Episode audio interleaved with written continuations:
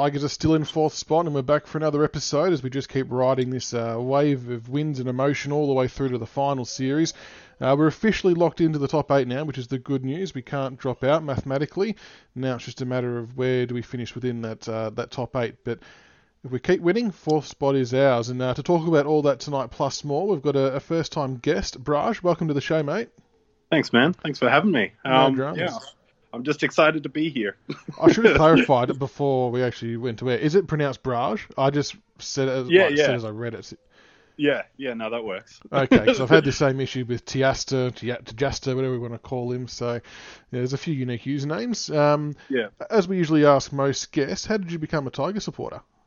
Um, I think, like most Richmond supporters, I was kind of forced into it by my dad. Um, so, yeah, a lot of the uh, late 80s, early 90s was a fair bit of pain, which continued into the early 2000s. And Yep. yeah, it sort of wasn't until 2017 that it was like, oh, thanks, dad. The funny I thing mean, is, on- though, I think the parents feel or felt that sense of relief as well because shit, we've signed him up to this, um, and it's not going yeah. too well. but yeah, to get the I- flag, I'm- yeah. Yeah, I mean, definitely tongue in cheek. I guess it's, um, I mean, there's definitely been times when it's been pretty um, shit house, but I think for the most part, it's um, it's pretty good. You know, could definitely be worse teams. Well, the last few years have paid off really well, so hopefully there's a bit more success to come. Um, the grand final 2017, were you there? I wasn't. I was actually at Punt Road with my brother, um, but it was great. It was uh, a good sort of day, I suppose. I think we hung around for the Norm Smith um, presentation, like on the big screen, and I think the first probably backyard that we walked down just near Swan Street was a house party. So I was probably there for the next five hours. Hey, Um, did you know the people whose house it was? No, no. At first, they were charging us for beers, and then I thought, I think they thought we were with other people who were friends, and we were just drinking for free. So Wow, do as you do, I suppose. that, that's not surprising that something like that happened. oh, Uh, man, was- you just feel the love, like it was um, the summer of '69 all over again.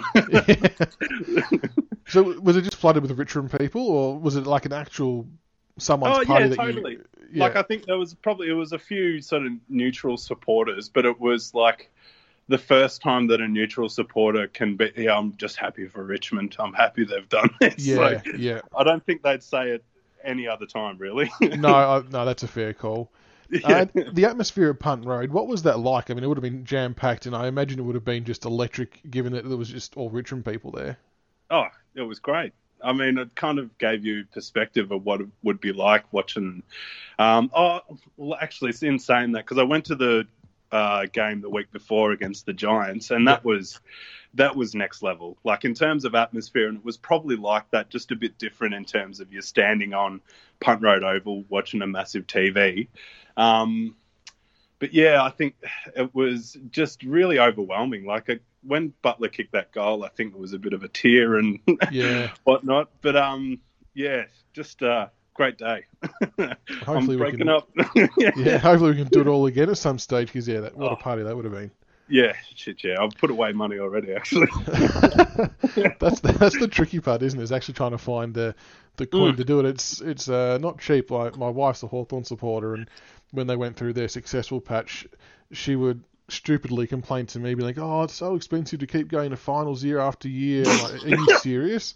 You're really going to try and play it, that honey." card on me? Uh, Uh, yeah, the wrong the wrong uh, supporter to complain to about that. But uh, Yeah, uh, hopefully yeah. we're getting a few back now.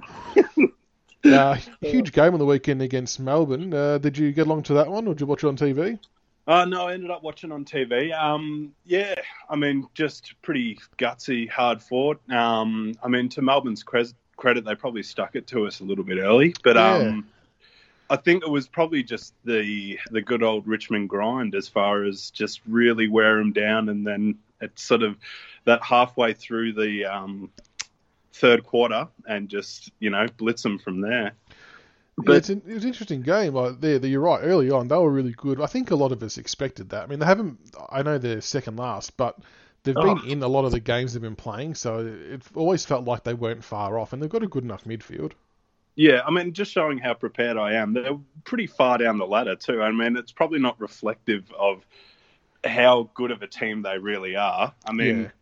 it's a bit of an anom- uh, an anonymous. Uh, I'm, not, I'm just going to skip that word, but it's a bit weird that um, I'm not going to try and can- correct you either because I don't reckon I can say it too. so- um, it's it's a bit weird that you can have a team finish what top four and then not even sort of scrape into near the eight. yeah, Like, it is. Yep. Uh, just yeah, weird. Oh well. What did you How make of um, Dylan Grimes getting tagged by Jordan Lewis? I thought it was a really smart move by Melbourne, and uh, to Grimes' credit, I think he coped okay. Lewis obviously got a Yep. few goals, but I I reckon this could be a tactic we might see a bit more going forward now. Yeah, and I mean it's probably um, worked out so well because Jordan Lewis is such a smart footballer. Had Yeah, it just been a tag, I don't think it wouldn't it would have been as effective.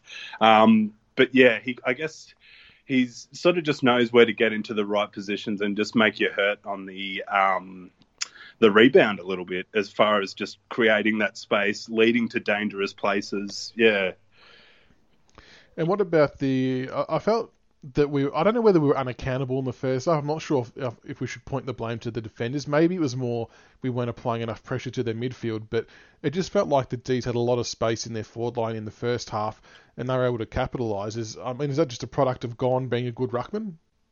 Yeah, a little bit. I mean, that's the thing. I mean, when you've got a ruckman in sort of this day and age who's in the conversation for Brownlows, it probably needs to be respected as far as his output in the actual game. Um, yeah, probably an accountability for the defenders, but I mean, um, Vlastuin was smashing it. Uh, Hey, his like- first quarter was unbelievable.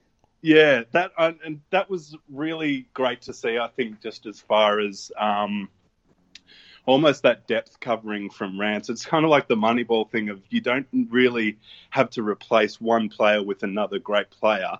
It's just upping the output of everyone else to Yeah. sort of cover it. Yeah, No, he was really good. Uh, one of my mates said he was going to put Vlastuin into his super coach this week. I'm like, oh, yeah, he goes all right.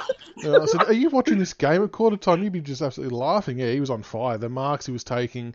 Um, Yeah. It's just his courage and his ability to read the play. And I think all of our defenders have those attributes which makes them so hard to score against.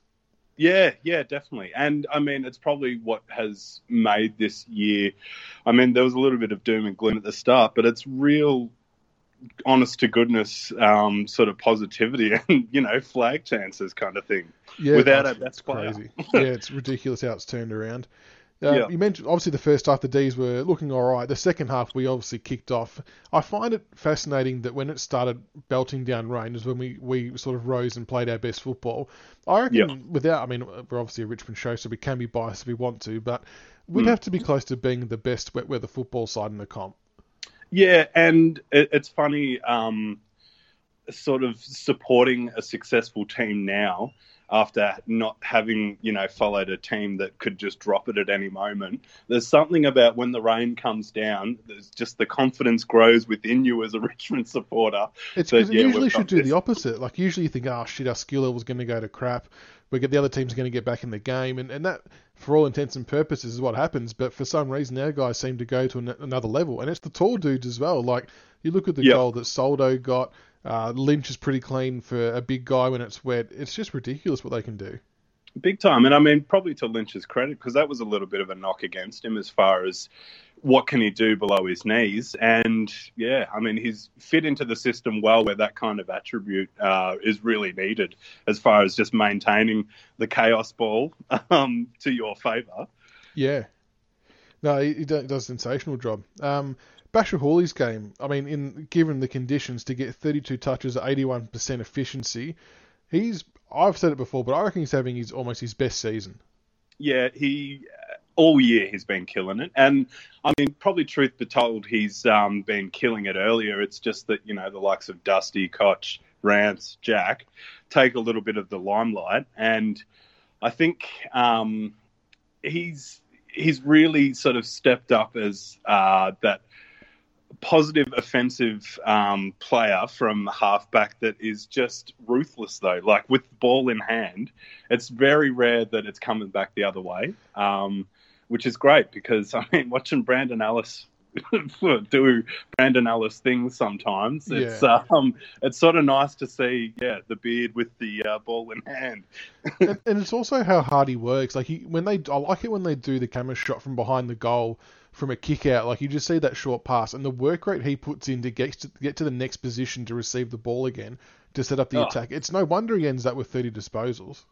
Yeah, yeah, definitely. It's um, it's funny too. I also thought just from that back six group, Astbury just seems to be growing in confidence with ball in hand, or maybe it's just my own confidence watching him. As far as yeah, he's going to do something sort of half decent, and Yeah. it's yeah, not going to be just sort of garbage, uh, side sideways handball or whatever. He will actually go out of his way to draw a defender and move it on. The good thing with him though is he plays within his limitations. Like he isn't the guy who'll try and take on that 45 degree kick. He'll do that switch kick, get it to the guy in space for them to do the damaging pass. So when they're playing smart like that, you don't mind how much of the ball they get. But you're right, Astbury's sort of taking upwards of you know five, six, seven marks on a weekly basis basis now in the back half, and just Yep. sort of yeah being a real general and setting it all up. Yeah, big time. I mean, there's um, there's not much we can really knock in the defense. I think. I mean, um, Baker's role is probably up for spots, um, and up for grabs. Sorry. Um, as far as whether or not he fits into that defensive Mm. back as a half back, but yeah. Other than that, I mean, they're just flawless, really.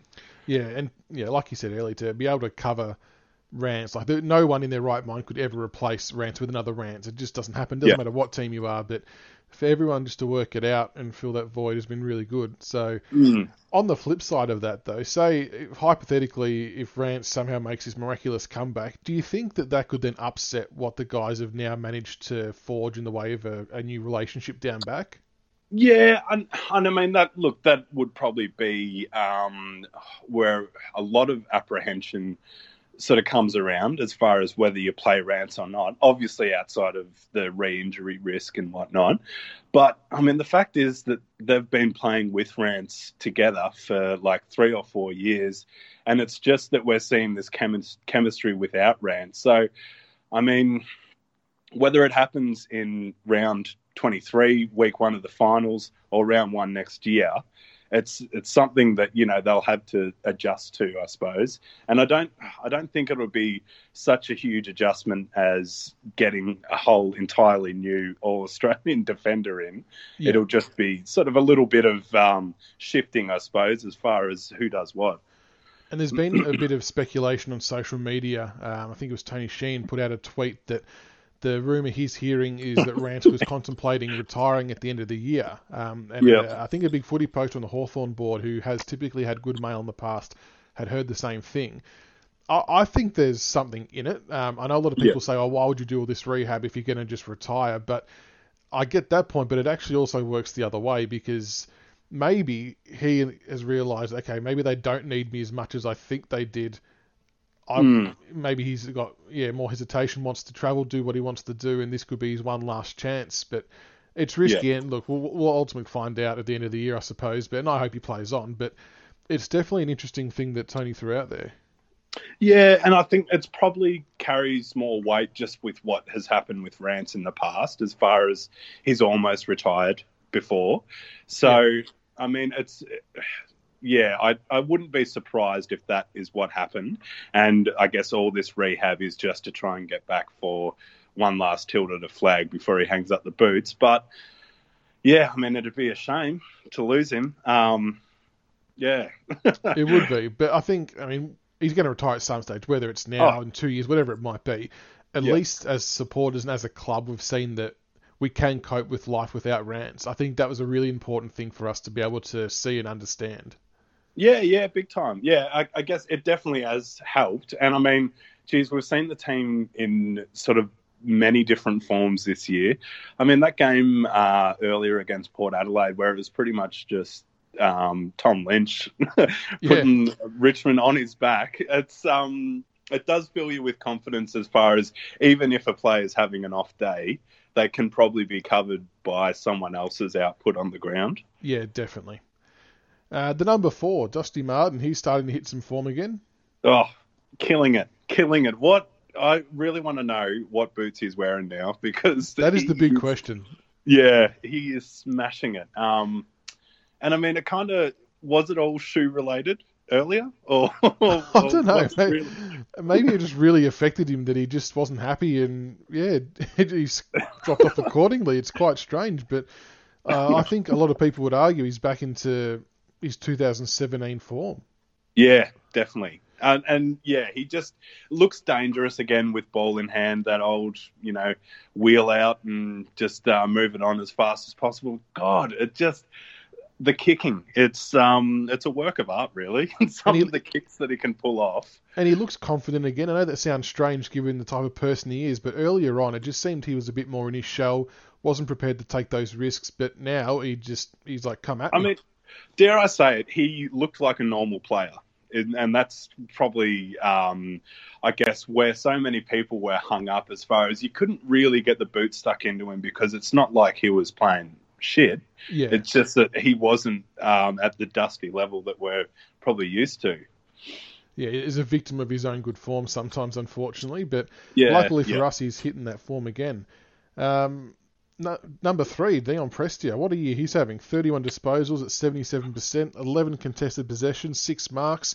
And he's one of our cleanest players when the when it's a wet condition day. Um, he's he's really cleaned up his kicking. I reckon. I know some of his shots at goal can be a bit wayward, but he's starting Yeah. to become more damaging and more influential on games now.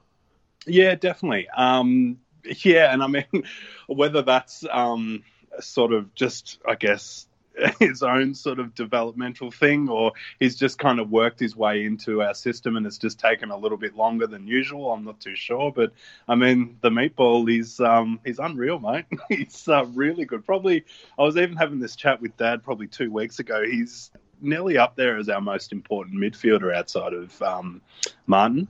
Agree, and I mean you would remember when we made the trade, all the sort of speculation and criticism around giving away pick six, but I think Yeah. he was a big part in helping deliver the flag number one, and then number two to see what he's done this year. I think we can sort of now say it was fairly justified. Yeah, yeah, totally. Um, yeah, I mean, I'd I'd definitely do it again, knowing what I know now. Yeah, um, but yeah, I guess it's um, whether it was also sort of a contributing factor to getting Lynch and Caddy and all the rest of it. Who knows? But I, I, guess think so. I think so. I think it'd be naive to think that it didn't play a part. Yeah, yeah, that's true. I it's um, it's probably more just on the output as like a footballer, unreal, totally. And I think everything else off field, as far as yep, get the mates into the club, like who can fucking kill it at football. Um, that's just extra points in my book. No, he's doing. He's had a pretty good job. I reckon he's almost a shoe in for the Jack Dyer medal at this stage. yeah, right. Jeez. Yeah, But Yeah, there's been a lot of a lot of other players who- who've had a good year as well. But the other thing, I mean, he's played every game, so that's he's one of like two or three players for us this year who have done that. So he's obviously Oh. got that in his favour. I mean, long gone is the uh, Prestia laid out joke. Uh, it still lives on the board. It's still. It, sometimes I feel like it's in hope, which I don't like. But yeah, yeah, but I guess he's probably um, his form is probably um, stuck it to that a little bit. Yeah. um, as far as we would genuinely miss him now if it was a lay down. oh, absolutely. And the last one I want to talk about quickly is Shane Edwards. We'll probably mention him a little bit again later on, but he Yep. was out of form maybe a couple of weeks ago. But I thought his game in the weekend was brilliant. 31 disposals, 11 contested possessions, but he was back to his slick handballing self, and just the way he opens up the game for us um, is so dangerous. Yeah, definitely. I mean, it's it's funny. Like, um, uh, probably a few years ago, I wasn't such a hardcore rusted on fan in terms of like I'd watch Richmond games and just leave it at that, and was probably one of those people who was guilty of not really understanding the importance of Shane Edwards, just because his screen time in a game, if you will, is so limited as far as he'll just be correcting the ball and passing it on, but putting it on an, a literal silver platter for the Mm. next bloke. And I think now that that's understood and he's sort of getting the accolades he really deserves now, um, it's, it's great to see, to be honest. Um, I, th- I think a lot of that was more that his teammates didn't weren't able to get on the same page as him. They didn't understand how he could see the game so quickly, and he was thinking too far ahead from everyone else. But now they've all caught up. Everyone, Yeah. well, from a Richmond perspective, they know where he's going to put the ball on and what kind of space they can get into, and he'll give it to them. And yeah, he's just he's unbelievable to watch. Yeah, definitely. And I mean, it's probably this fast ball movement and attack at all cost kind of thing is really conducive to the Shane Edwards type Yeah. of game. Yeah. No, it fits him well. All right, before we uh, move on to the game for this week, want to do the three things you learnt from round 20. It doesn't have to be Richmond related, but uh, did you have three things there that you that you'd learned over the weekend? Oh Jesus. Um. um. God damn. I'll throw, I'll throw one out first. Yeah, go on. The one I had, no one has scored over 70 points against us since we come back from the bye, and I reckon that's a great sign. And I know we haven't played world-beating teams, but you to still have the ability to keep teams under 70 points in this day and age, I think is a really good thing to have heading towards finals. Yeah, definitely. I think um okay, this is one it's a bit negative, but and I'm not certainly not proud of this. Um I think at the end of last year I probably threw a little bit of a um uh, post out about the fact that we should look to move on Dan Butler. And I think that's probably come about face now, as in Yeah. that is probably the reality.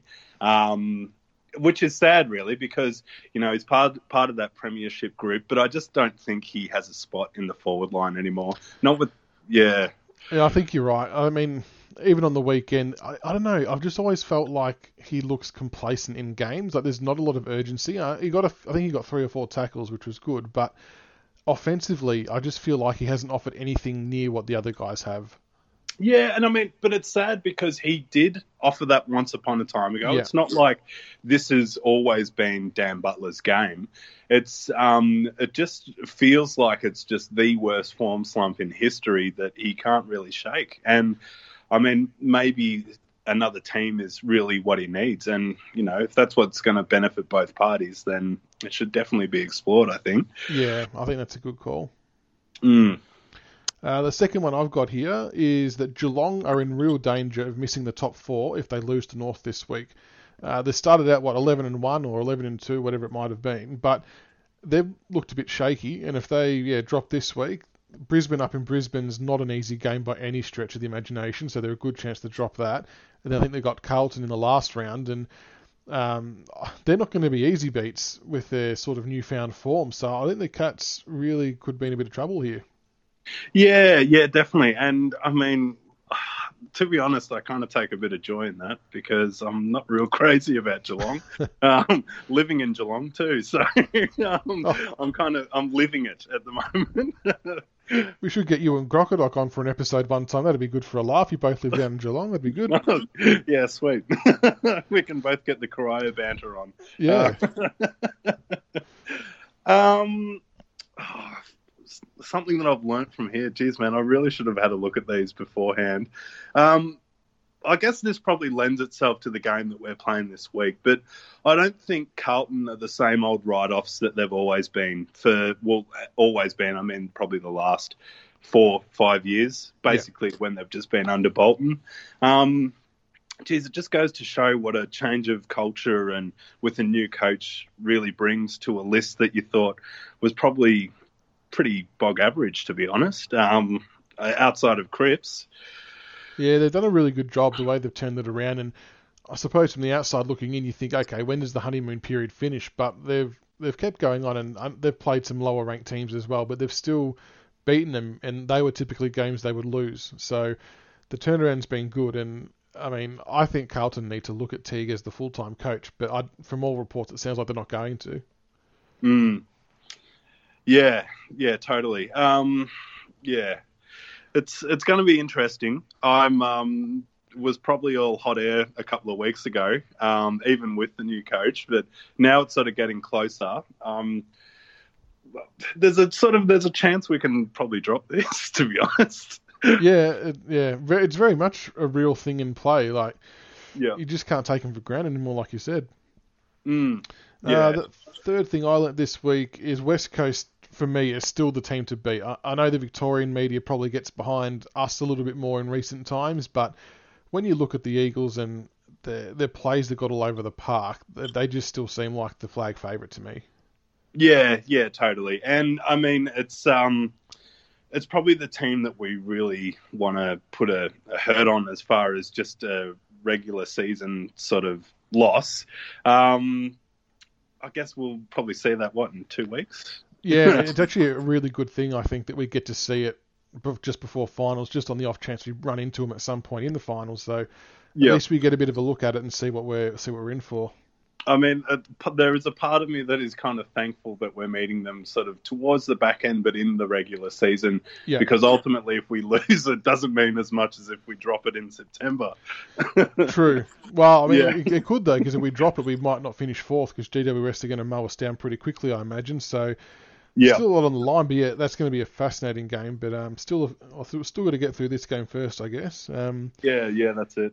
And then the other big news this week, well, yesterday really, was Blake Caracella is going to finish up at the end of this season to take up an assistant role at Essendon, uh, despite having a year to run on his contract with us. Now, I mean, Blake was a huge part, from what I can gather, to why we're playing the way we're playing now with that attacking brand of football. And I think he played a mm. big part in the 2017 flag, no doubt. So I find this move a little bit strange in the sense that, one, we released him from his contract if he's just going to another assistant role. I mean, usually that's kind of reserved yeah. for if you're going to a head coach role.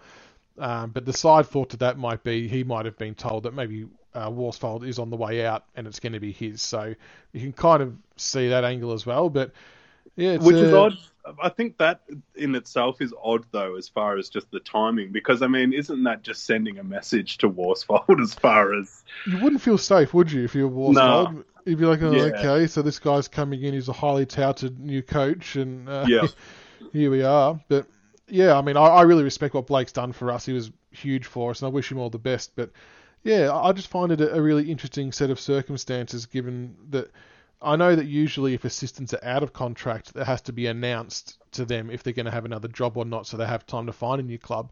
But yeah. yeah, just the fact that he was still contracted that I find really interesting. But yeah, yeah, and I think there's obviously without knowing too much, there's um, there's there feels like there's just more factors to this than assistant coach who wants to go at head coach. Um, I mean, it's, it's, probably something that he could have explored at the end of his contract next year, but in saying that, I think the opportunity to perhaps coach one of the big Victorian clubs, because I mean, he's not going to be coaching Richmond anytime soon. Yeah. Let's be honest. Um, yeah. And I mean, Collingwood probably not. Carlton, I doubt it. So Essendon's probably the next shot at like one of those bigger clubs.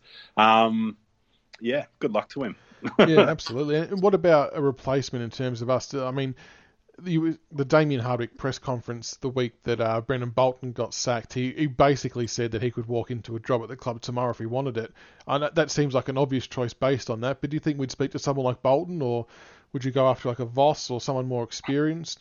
Yeah, I mean, from all basically, like, because I had a bit of a dig around in the thread this afternoon. Um, I really like the idea of getting Grigor on board, to be honest, um, provided he's sort of got the um, right attributes that we're looking for.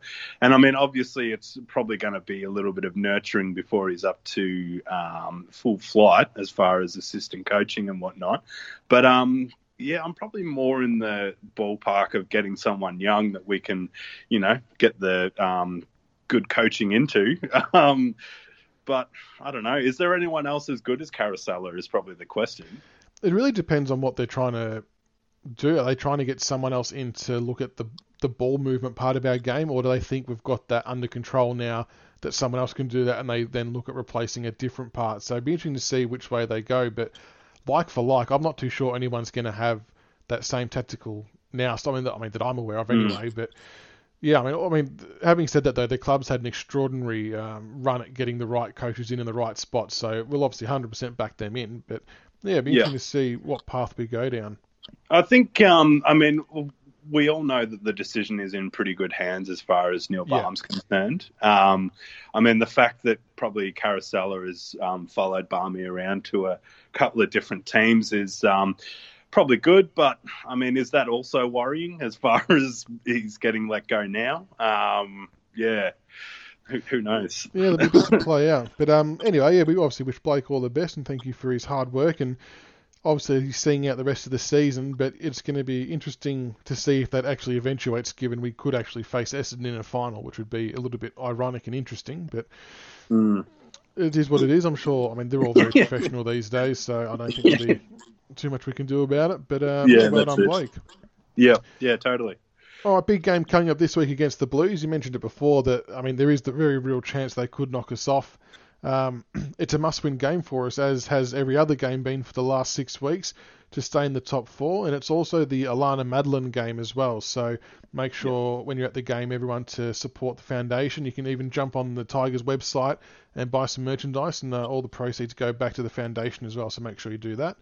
And it's also Shane Edwards' 250th game. I mean, we spoke Yeah. about him before, but that's a fantastic achievement, isn't it, for him? And I mean, early days when he was younger, you kind of weren't sure if he was going to make it or not. Just, I mean, we- we weren't a good side as a whole, I guess, but it was kind of yeah. hard to see how he would fit in being such a skinny little guy. But he's made a good career for himself. Yeah, definitely. And I think, like we touched on before, as far as he's probably one of those blokes that really um, personifies the system that we play under now, as far as just a great attack. And I mean, some of it is just almost verging on globetrotter kind of stuff. um, but yeah, I mean, power to him. 250, unreal. And even the games he played this year as captain, I thought he was sensational. There was a lot of calls just to let him keep going on with the job. Yeah, yeah, totally, totally, and I mean, totally justified too. And it's probably he didn't look out of place in the back six either. I thought. No, that was a bit of a masterstroke, and it's good to have that up our sleeve um, if we do need to change things up a bit. It's just a bit of a wild card. Yeah, and I mean, he's he's one of probably a hundred. I realise that's not the list size, but uh, there's so many vers- so many versatile players on the list that. I guess from a strategic opposition strategy point of view, it must be hard in terms of uh, yeah, we're showing up against Richmond this week. You know, where where does Stack play? Where does um, Titch play? Yeah. Yeah, the planning wise, that's a good point actually. Mm. Now the Blues come off a, a 24 point loss to the Eagles. Uh, I watched most of that game, and the Blues looked really good in, in large parts of that game. Not definitely not Yeah. the same old Carlton like we spoke about earlier. They just seem to be playing a lot more freedom now, and the players are playing in better positions. They're enjoying their footy. I, I think it's. I don't think it's going to be a pushover at all. I, I think with their midfield with Cripps, uh, I know we give Walsh a bit of stick about the NAB Rising Star stuff, but he's a good player. Uh, Marc Murphy back in the middle's doing good. Uh, Kerno. They've got some good ball winners in there. Yeah, definitely. And I mean, it's probably also the players that are surrounding them. I mean, Petrevski-Seton off half back, he's actually looking all right. Nick Newman, four goals, uh, started off half back. Yeah. Um, yeah, it's um, it's pretty crazy. I mean, obviously, you don't look at the list and you're not really blown away with the um, the names, but I mean, on their day, they can definitely probably get a um, decent score going and definitely challenge us. The Nick I think- Newman was interesting. Those four goals he got, they were Jayden Short specials, just running around the back, you know, when Yeah. someone's marked at 60 out. And I'm like, why, why haven't West Coast cottoned onto it? So I, I'm sure the boys have watched the tapes and they're going to cotton onto that one. Yeah, yeah, for sure. Um, I mean, even if Shorty wants to give it a crack himself again, that'd be great. It's been a while since he's um, dropped one of those. Oh, yeah, it has been, hasn't it? That, I Yeah. think, didn't he get like two or three in one game against Collingwood or something? And then, yeah, back to back, since. back to back possessions. Like it was crazy. But uh, the, the main part of the game, I think Carlton might struggle with is their backline on our forwards. I, I feel Yeah. like that might be their weakest part of the ground. Kade Simpson down there's obviously the the older head, but I don't know whether he's going to be able to keep up with some of the quickness of our small forwards. And Weitering, I, I pray that Weitering goes to Lynch. I think that would be just the biggest win for us. Um, I I don't rate Weitering that highly. Uh, he's yeah, He's okay as a, really. as a third up kind of defender, but in a one-on-one situation against someone of Lynch's size, I think that's going to be the matchup we have to try and exploit. Yeah, I mean, it's it's sort of weird now, like just having such a great um, forward structure for totally alien reasons than what we sort of recognized in 2017 as far as the tall versus small now. Um, but yeah, I think our forward line is just too many headaches for Carlton, and probably I think the Richmond grind is um, probably going to see Carlton, I guess, out of their legs by um, halfway through the third quarter again. But you know, who knows? I mean, it could definitely get to that point where we're losing at halftime and that grind doesn't really take over at all. and that's what you don't want. You don't want to give them confidence or a sniff because yeah, they'll yep. they'll grab it with both with both hands. And I mean, West Coast kind of looked like they only played well in very small patches, but when they did, they were able to put a lot of goals on very quickly. And if we can apply that same kind of pressure, and I feel like we do it for longer than most teams, um, yeah, then we should be. I mean, we we know we're going to get the inside fifties. It's just what we do kind of thing with the way we play the game. So it's just a matter of conversion, I guess. I mean, that's been our biggest issue last week. Ridiculous amount of behinds. I know it was wet, but if yeah. we can apply early scoreboard pressure, I think that's going to be key to kind of breaking them. Yeah, yeah, totally. I mean, yeah, just um, get in there and smash them. Pretty easy, isn't it? Sounds easy. Yeah, hopefully they can just yeah, go out there and do that, and everyone will be happy. what about some possible I'm, I'm happy changes? to fill in for um, Carousel. yeah. yeah. What's the game plan, guys? Just go out there and smash them, all right? Just get the job done. everyone's happy.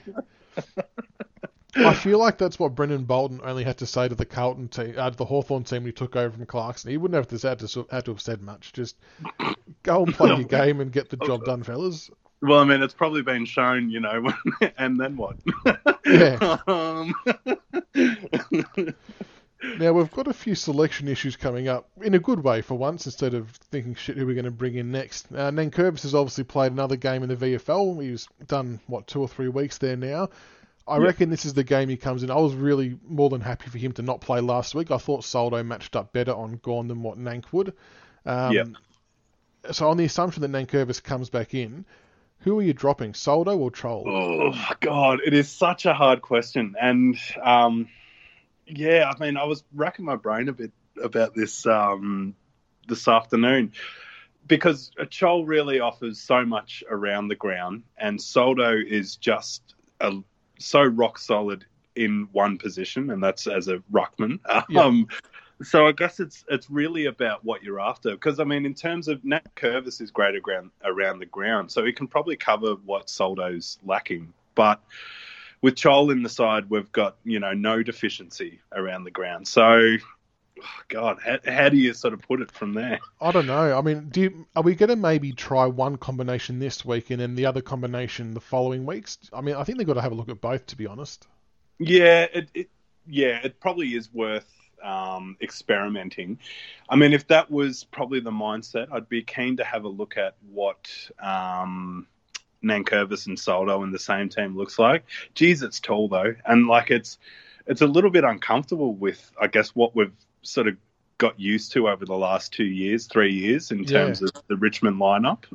Because at least, like I suppose, the argument for Chol is he's still pretty quick. So even though he's tall and can ruck, he's just as quick as a wingman, so we don't really lose that pace there. But with the Soldo and Nate combination, we do lose a bit of that pace around the ground, but we probably gain a bit more dominance in the actual ruck area because Soldo's a better tap ruckman than all three, all all three of them really. Yeah, exactly. And I mean, it's probably um, more about the matchup on um, Carlton than anything else. And I mean, who have they got taken backup ruck duties these days? Uh, they've got Phillips at the moment, but there's been a lot of talk on the Carlton board that Cruiser might be okay to come back in. Mm, yeah, right. I mean, if Cruiser gets up, it would probably be worth playing Soldo, but otherwise, I'd just um, get keep Chol. Yeah, fair enough. Um, we mentioned him before, but Dan Butler, I'm going to make a, an assumption he's probably going to get omitted this week. Uh, I just don't think he, he offered enough for the team. Who who would you bring in? I mean, McIntosh has played, um, not not necessarily as a forward, but I, I, thought we could maybe bring in McIntosh and put ba- uh, Baker back to the forward line because he looks a lot more comfortable there. Yeah, definitely. Um, yeah, I mean, or that's... Stack. That's the other one. If he's right to go, then yeah, that creates another headache. Yeah, totally. Um, geez, I mean, if Stack's fit, he'll get straight in. But um, I wouldn't mind seeing McIntosh come in. Just I actually am a fan of Macca. So, so am I. I. I reckon he's in our best twenty-two for sure. Yeah, and uh, I mean it's probably just on effort. Um, it's a little bit of the the Steven Morris thing as far as just trying your all, but he's got a few more tricks in the bag. Um, yeah. yeah. so it'd, it'd be great to see Camden come in. Um, yeah, and maybe just give Stack another week. I mean, I don't want to sort of put too much shit out there, but it's only Carlton. and what about the the million dollar question? Do we roll the dice on Pickett? He's played one game in the VFL, 20 disposals and a goal, and our, our VFL had the most views and comments I've seen in years because of him playing. He looked Yeah. good, I'll give him that. And That- know, yeah. the mid-season draft, it's like, did we bring him in specifically to try and target this back end of the season and maybe do a bit of a Jack Graham or a Jacob Townsend and have an impact Yeah. and fun? I'm not too sure what their mindset was, but do you roll the dice at some point with him and see what he's got? I guess I'll put this in two ways. Before I watched the highlights video, I would have said no, absolutely not. So that's probably speaking from logic and sense. Yeah. After I watched the video, 100% bring him in. he looks, um, he's got, I guess, just that um, confidence with ball in hand that he's not sort of, you know, the rabbit in headlights kind of thing. So I don't know. I wouldn't bemoan the club if they did bring him in this week. Um, and it's probably what sort of games have we got left actually to got- really Yeah, well, it's got Carlton, West Coast, and Brisbane.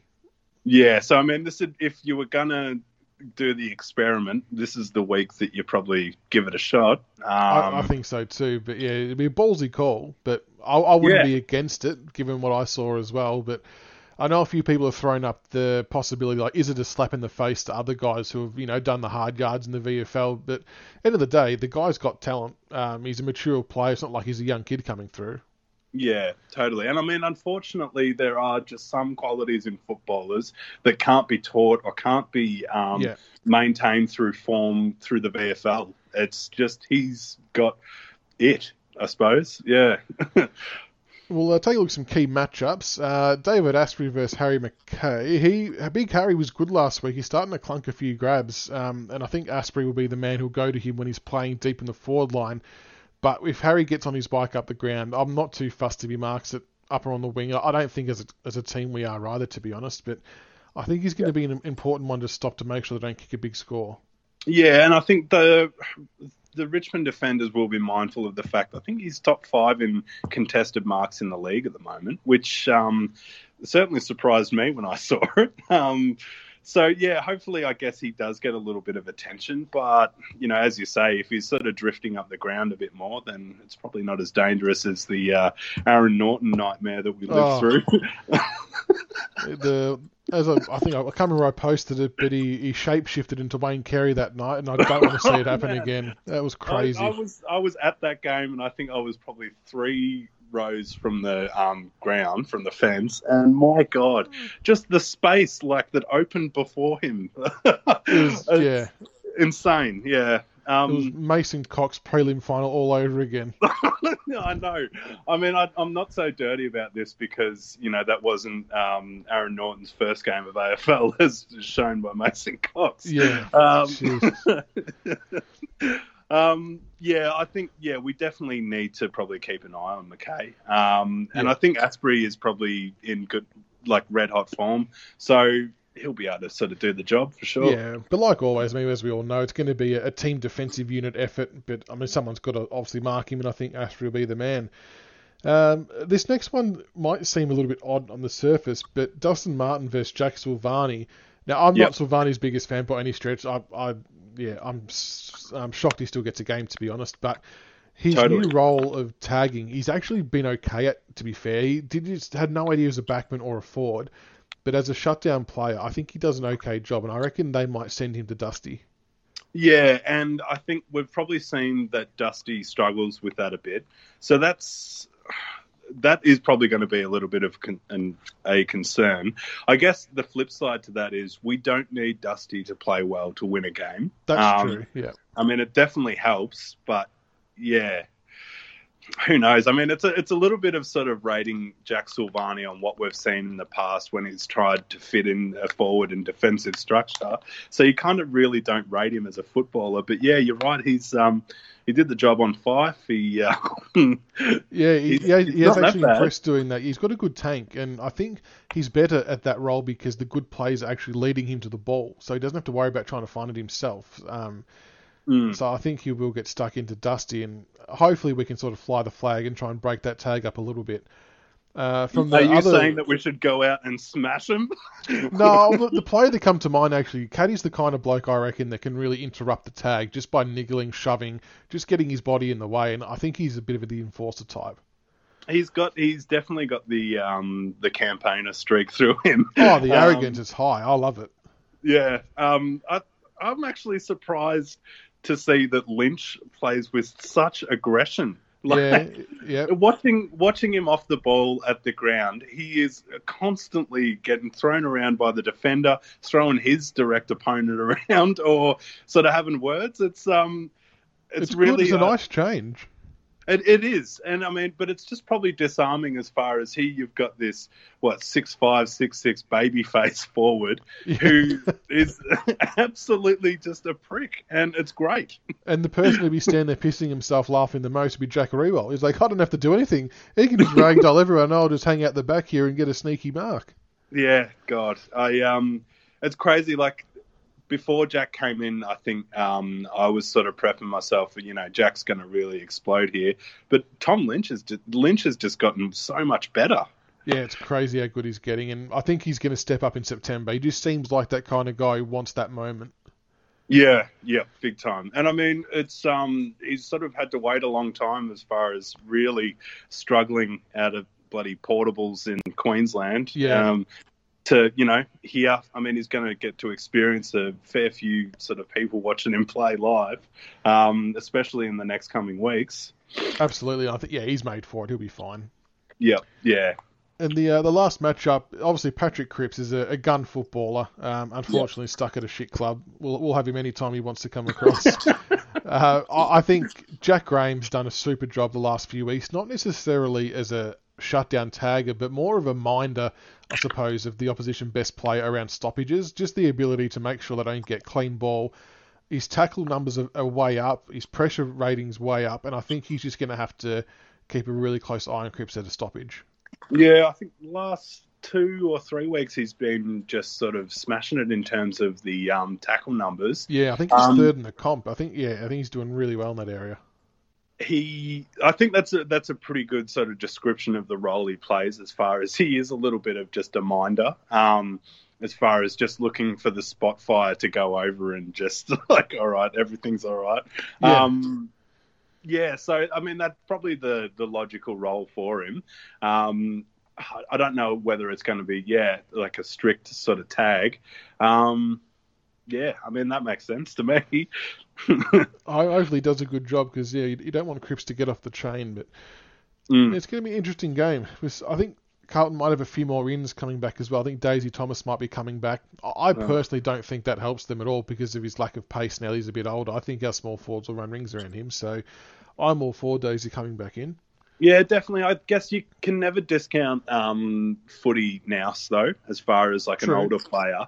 Um, I mean, you know, Jordan Lewis showed us as much. Um, yeah, so I guess that's probably something to be wary of. But I don't know. There's a bit of the uh, the Richmond in me that's just like it's it's only Daisy Thomas. Uh, I'm just sitting here thinking this episode could really bite us in the ass next week if this goes pear shaped. Oh. Three votes. Uh, Yeah. oh well, it's all a bit of fun.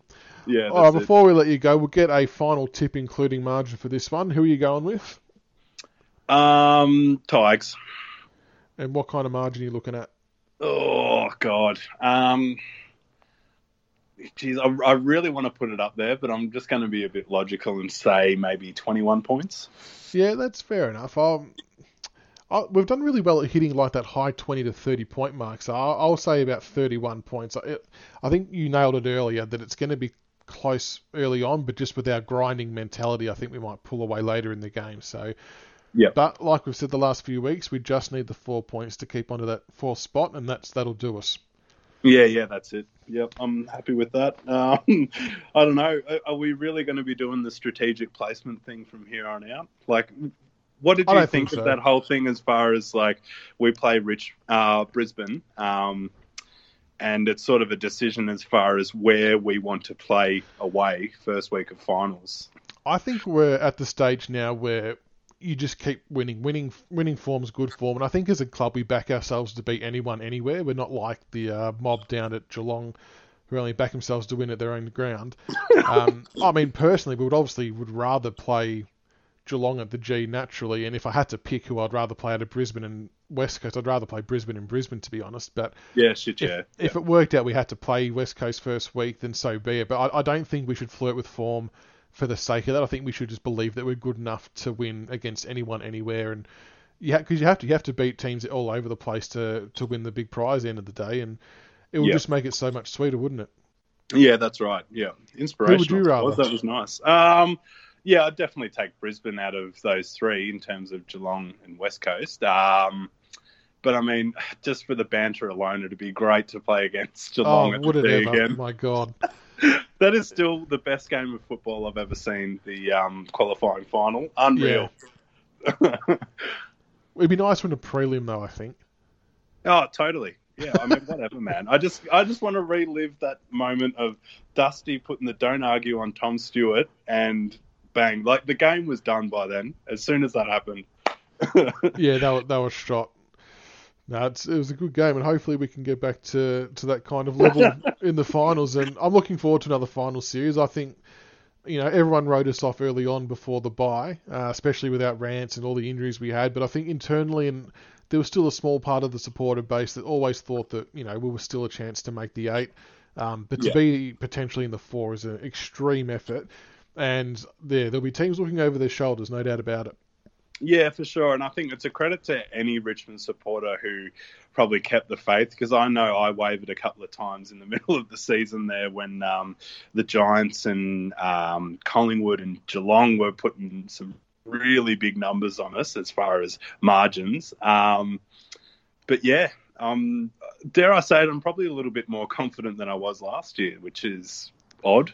Well, it's not. It's, I don't think it's odd at all because if you look at last year, at this time last year, we were playing really shit football, but managing to scrape wins together because of who we were playing.